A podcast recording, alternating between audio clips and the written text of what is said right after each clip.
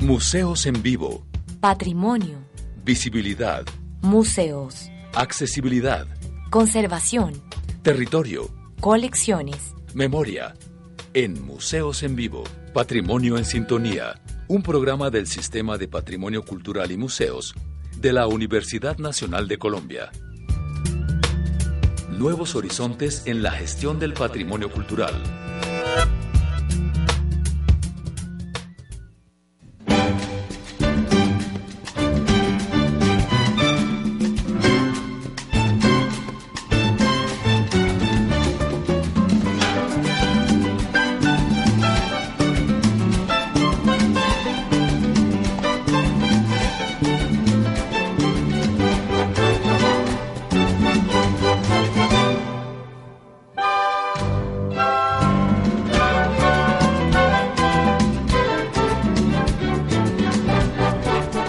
La 98.5 UN Radio en Bogotá, la más cordial bienvenida a todos ustedes, nuestros oyentes de Museos en Vivo. Bienvenidas y bienvenidos a, continuación de este diálogo de saberes en torno al patrimonio con nuestro invitado especial, Philippe Bolán.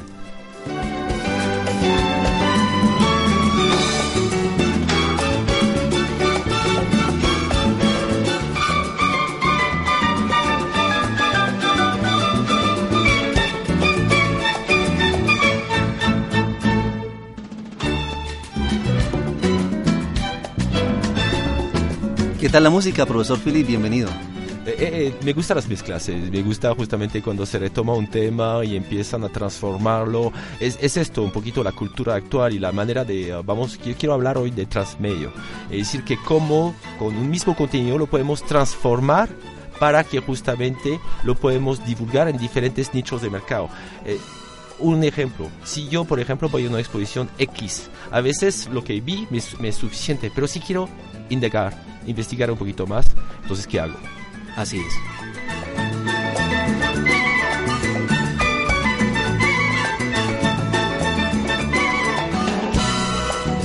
Y como lo anotaba el profesor Philip Bolán, especialista e investigador en redes de la comunidad práctica, quien actualmente está en Colombia radicado desde el año 2005, ¿no, profe?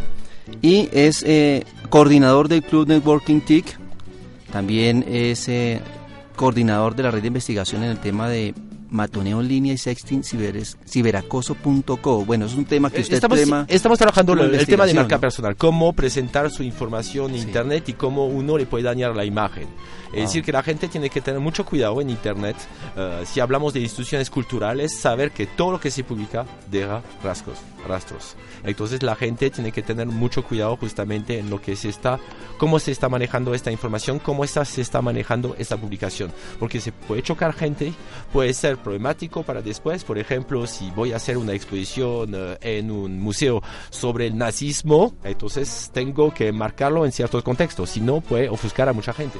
Así es. Y,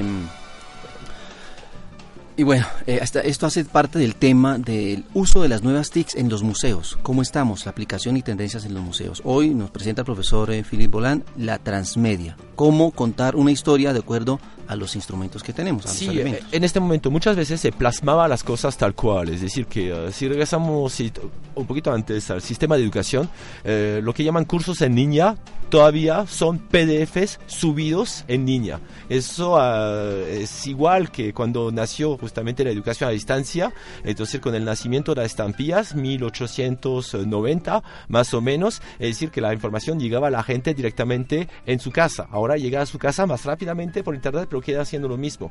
Entonces tenemos que adaptar esos soportes. Lo mismo, museo en internet tiene que ser una presentación distinta de la parte lo que vemos en los catálogos eh, físicos o en la parte presencial.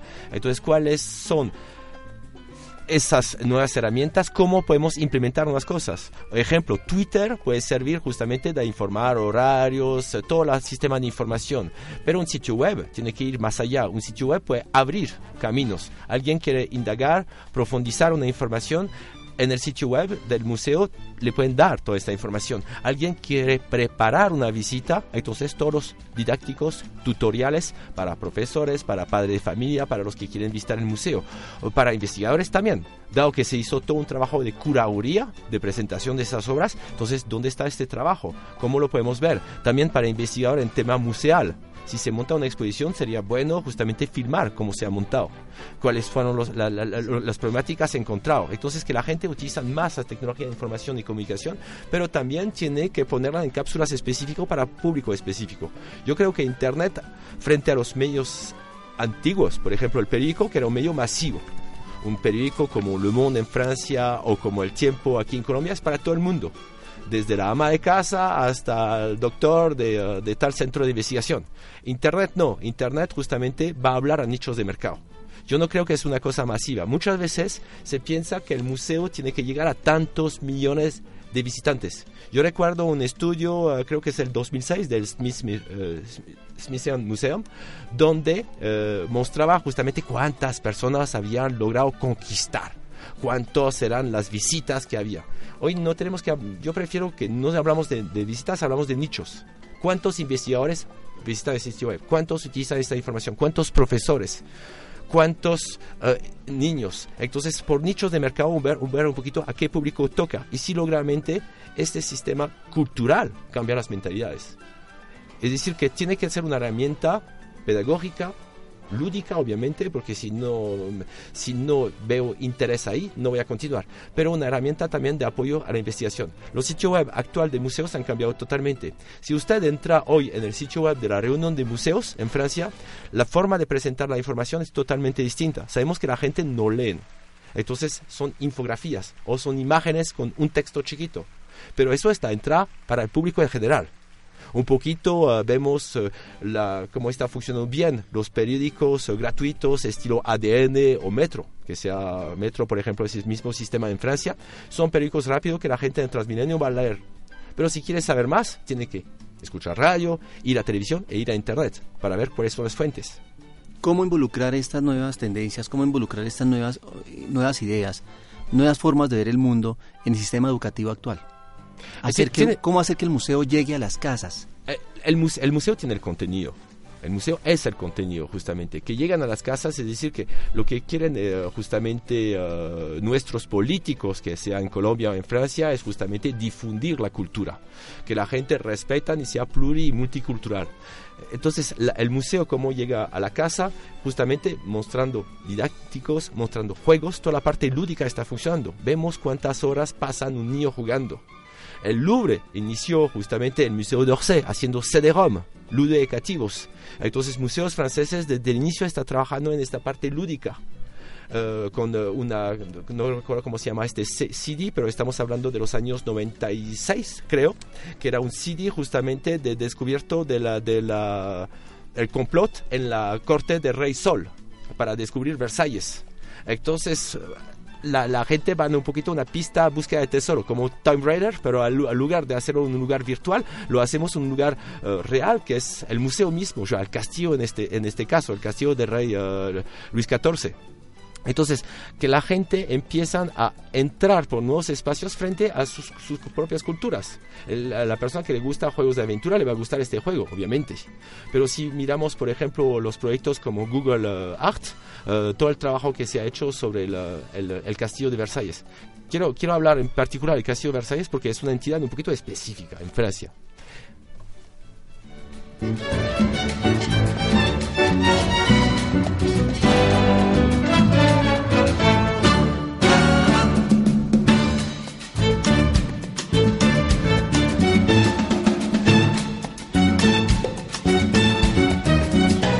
Diálogo de saberes en torno al patrimonio. Estamos tratando en estos eh, minutos especialmente la aplicación de las nuevas TICs, tendencias en los museos. Estamos hablando de las transmedia y las experiencias que el profesor Philippe Bolán en su paso por el mundo y compartir en varios museos, pues nos trae en esta tarde a, todos los oyentes de Museos en Vivo. La experiencia de Versalles. Sí, me gustaba mucho Versalles, porque en Versalles vemos los objetos in situ, en su propio ambiente. Uh, por ejemplo, el, si miramos un cuadro de Van Gogh en un museo, no está in situ, es decir, que Van Gogh lo tomó con el sol del Mediterráneo, entonces la luz que vamos a tener en esta sala no refleja, exactamente el color que él quería mostrar, puede ser. Pero el, el Versalles sí, tal cual, es decir, que los objetos están puestos en sus ambientes, uh, vemos en la, ¿cómo se llama?, en la galería de los espejos, el jardín, y es un museo que siempre ha trabajado justamente con la parte digital, la parte multimedial, para tratar de atraer gente a visitar este complejo, pero también para que la gente se entera al exterior, la gente que no pueden ir hasta allá, ver justamente el castillo, cómo la cultura puede llegar a todos los hogares. Yo creo que en este momento la mayoría de los museos ya tienen sus obras digitalizadas, la gente lo pueden ver de cerca, de lejos, en su ambiente. Eh, yo creo en este momento que la tendencia está a trabajar mucho en las 3D, porque vemos que los hogares eh, colombianos se están equipando de televisión eh, LED o plasma 3D. Entonces el proyecto Giza es un proyecto interesante porque una inmersión directamente los, museos la nueva forma de, de, que, están buscando a través de las redes, tienen, tienen que cambiar el chips, como digo. Están buscando de atraer más público. Más que atraer público, tienen que atraer justamente nichos de mercados como digo, más investigadores que lo, que lo visiten, más investigadores que empiezan a trabajar, poner toda la parte didáctica para que el profesor cuando vaya a ese museo se siente apoderado y que el niño después lleve a sus papás porque le gustó lo que ha visto y tiene algo que enseñarles. Yo me recuerdo cuando era joven, niño, eh, me llevaba al museo y muchas veces era el profesor de deporte que no tenía ninguna noción de historia. Entonces había una guía que nos explicaba, pero éramos un grupo de 30 a 40 personas, entonces finalmente escuchábamos la mitad.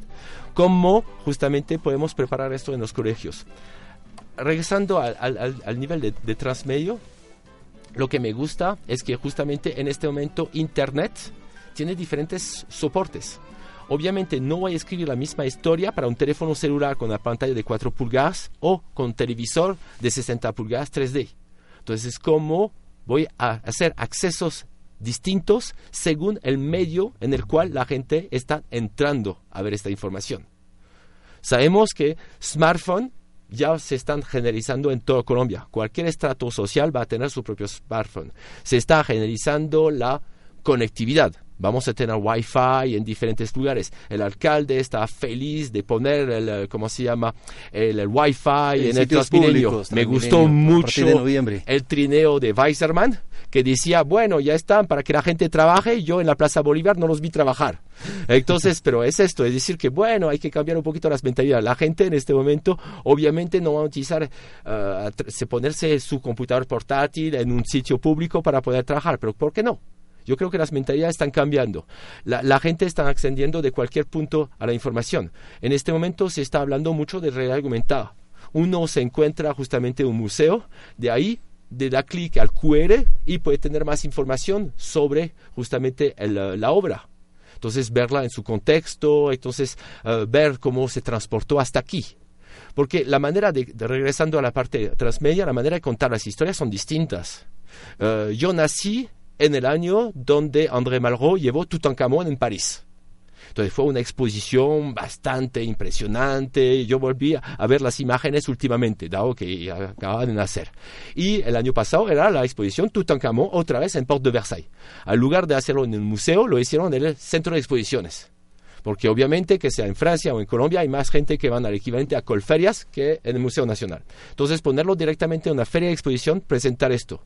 Pero es esto también el trabajo de los museos. El museo ahora no es solamente un edificio, el museo se puede desplazar. Me gusta bastante la experiencia que tiene la CAC aquí, Asociación Colombiana de Avance de las Ciencias, el Museón. Poner los museos a, dónde están los niños, en colferias, durante exposiciones por tecnología. El museo tiene que desplazar. También del, profesor Castel tiene uh, una experiencia desde su departamento, de donde usted lleva los museos justamente a, las regiones. Así es. Yo creo que es esto la, la de vuelta de las exposiciones itinerantes. Eh, exposiciones itinerantes, es esto. Es decir, que en este momento, físicamente y virtualmente, el museo tiene que llegar hacia la gente. Ya no es un espacio, como digo, físico, un edificio. Antes el edificio mismo era una obra de arte y continúo con los proyectos de Guggenheim. Ah, entonces, la, obviamente, pero hoy creo que el museo tiene que desplazarse. La cultura tiene que apropiarse por la gente. ¿Cómo se puede integrar justamente este contenido con la cultura local? Esta intermediación también. Fomentar que la gente empiece a divulgar sus propias culturas. Por ejemplo, aquí me gustaría ver un portal de las diferentes profesiones de artesanía, como se hace un sombrero volteado, entonces toda esta desde la artesanía hasta el arte. Entonces, aprovechar que hoy en día todo el mundo ya puede grabar, ya todo el mundo puede difundir su información, hay muchas plataformas. Eh, el, costo ha bajado bastante. Estamos hablando de proyectos Creative Commons, donde no hay que pagar licencias, estamos hablando de software libre. Antes, la, por ejemplo, eh, regresando al 96 o 95 con el Louvre o Versalles o la Cité de Sciences en París o Orsay, solamente los museos con dinero podían invertir en esto. Hoy día estamos hablando de computador Raspberry a 25 dólares. Entonces la gente ya puede conseguir justamente esas herramientas por un precio básico.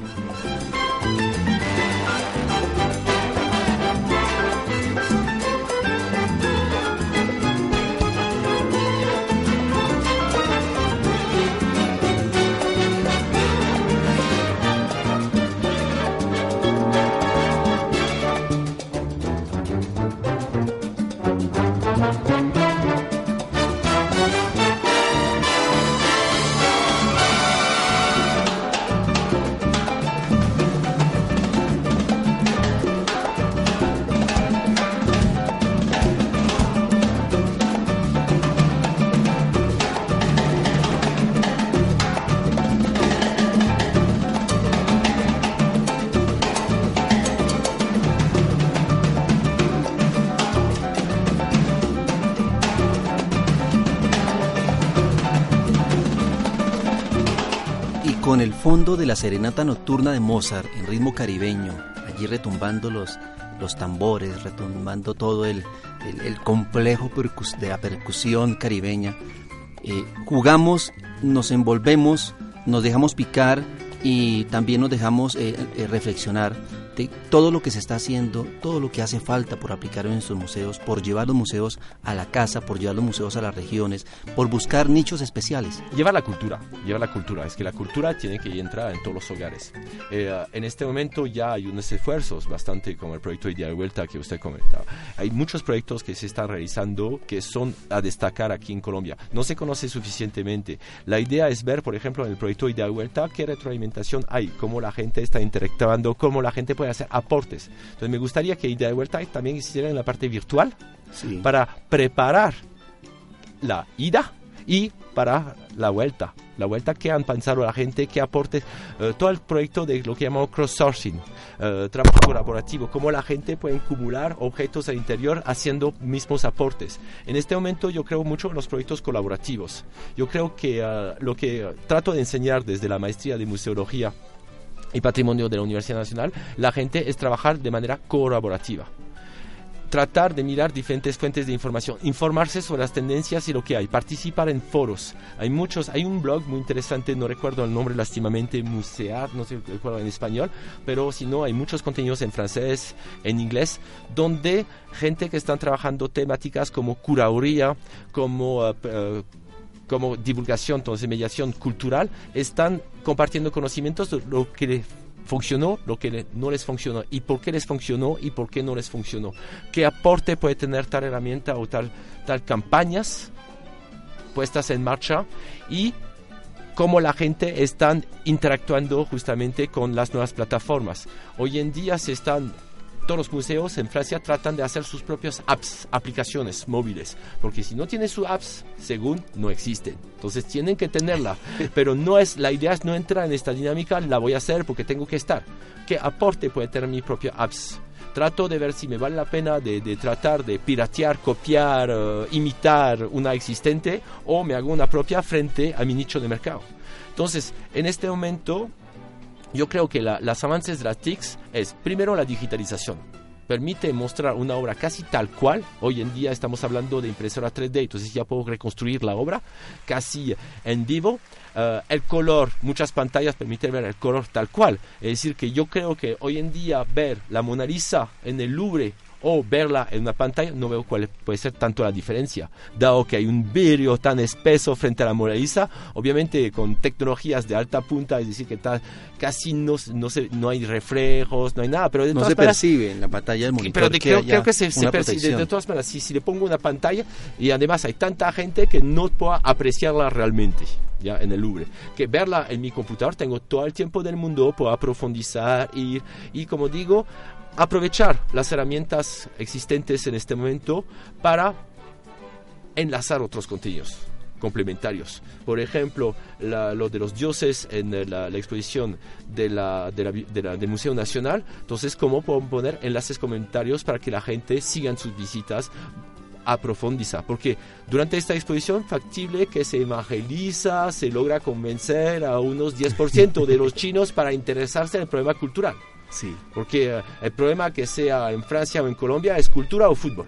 Para mí son totalmente opuestos. No creo que el fútbol sea cultural uh, y ni las bandas bravas. Pero la, la, idea es cómo si logró captar a esos niños, darle más información, darle más contenido. Es como si le hago uh, probar un chicle o un chupetín cuando le gusta, entonces puedo abastecer ¿Cómo más. lo retengo? O me quedo aquí. Y hago que siga consumiendo los productos del museo que sigan consumiendo los productos del museo y los productos culturales. En este momento tiene la ventaja de Internet, es que permite acceder a otros contenidos de otros países. Yo me recuerdo mi época cuando yo era estudiante en la universidad, eh, la ventaja en París, yo tenía las bibliotecas a mi disposición, entonces puedo ir de una a otra. Me tocó ser la primera promoción de Erasmus y me tocó una ciudad que puede ser maravillosa, pero para mí es casi el tercer mundo, se llama Barcelona. Bueno, vemos con el desempleo que hay actualmente. Y en la época en Barcelona yo tenía que ir a Madrid para ir a ver grandes bases de datos. Hoy en día por internet, y bueno, ya empezaron a montar bibliotecas más importantes, pero la información no está en Barcelona. Hoy en día, desde cualquier punto de Colombia, eh, un lugar perdido en el Chocó o desde San Andrés, puedo tener exactamente la misma información que cualquier estudiante de la Sorbona. En, ese sentido, la, la limitante tecnológica no existe. No existe. Lo que sí, lo que en este momento están hablando de poner más ancha, obviamente, porque San Andrés, la idea es que como había un solo cable, entonces como puedo, pero de todas maneras se puede demorar más, pero la va a tener. Es decir, que antes tenía que esperar dos o tres meses que alguien le mandara el libro. Hoy en día se conecta toda la noche por la mañana ya tiene información. Entonces es una cuestión de horas y con la banda ancha que están tomando San Andrés va a ser cuestión de segundos pero las distancias y uh, la, ¿cómo se llama? la información se está aproximando más y más cada día de manera más inmediata, directamente desde el teléfono celular. Entonces uno desde cualquier punto del mundo en este momento puede tener casi la misma información que puede tener todos investigadores uh, que, que tenía acreditación para entrar en una biblioteca especializada en un centro de información. Hoy en día cualquier economista de Colombia tiene toda la información la misma que puede tener cualquier economista francés. La, ¿Cómo se llama? Banco de la República ya tiene una biblioteca presencial y virtual de economía donde voy a poder acceder a todas las bases de, datos del mundo. Y yo creo que el museo tiene que ser así, es decir, que sus obras están en base de datos, sus obras tienen que estar en diferentes tipos de resolución para que la gente la pueda consultar pueden indagar más y el, trabajo que se, está, se debe hacer es no solamente cuando se está preparando una exposición de la, parte presencial, entonces ambientes, luces, eh, presentación, conservación de esta obra, también la parte virtual, entonces enlaces externos, dónde ir más allá. Entonces no se tiene que, confinar en un recinto cerrado, tiene que pensar abrirlos justamente al exterior para que la gente siga su recorrido.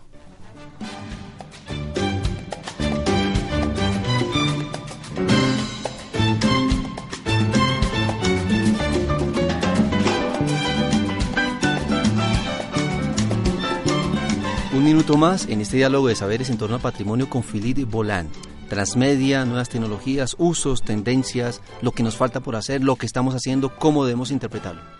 No, yo creo que para Colombia, a pesar de todo, es un país que va bien al nivel de tecnología de información y comunicación. Es decir, que porque justamente en este momento se quiere hacer cosas bueno, se está equivocando con la historia de las tabletas. Es decir, que no tenemos que pensar en herramientas, tenemos que pensar en contenido. Pero son varios que están pensando en la parte de contenidos, en la parte de cómo enlazar las cosas existentes, tratar de utilizar las redes sociales para justamente encontrar recursos, encontrar eh, cerebros captados por diferentes eh, lugares, eh, compartir y la ventaja de las redes sociales es que permite mostrar lo que uno está haciendo para que la gente lo critique. Yo creo que la revolución hoy es que antes un curso estaba cerrado, entonces solamente los 10 o 30 estudiantes presentes podían enterarse de lo que estaba haciendo un profesor, ahora el mundo entero, porque un estudiante puede estar filmando, yo trato de poner todos mis enlaces, mis cursos en línea, para que la gente lo pueda criticar y aportar. Fili, muchas gracias por su presencia una vez más en Museos en Vivo y compartir su experiencia con nuestros oyentes, que muchos son, por supuesto, eh, estudiantes de las maestrías en Museología, de la Javeriana, de la Universidad Nacional y de otras universidades del país. Muchas gracias, Juan Carlos, y siempre a la orden. Amables oyentes, muchas gracias por su presencia en el apoyo técnico. Manuel Durango, yo soy Juan Carlos Blanco. No olviden, ustedes pueden, aplíquenlo, apliquemos lo que acabamos de comentar. Eh, retroalimentar este programa escribiéndonos al correo museos.unal.edu.co o al Twitter museos piso UN. Y no, acuerdan que la convocatoria para la maestría todavía está abierta, entonces si quieren postularse como estudiantes, bienvenidos. Así es, de todas las áreas del conocimiento, ya se están dando cuenta ustedes, hay nicho para todos. Eh, museólogos, arquitectos, eh, diseñadores industriales, comunicadores sociales, abogados. abogados, ingenieros, economistas, en fin. Una muy buena tarde, que la pase muy bien.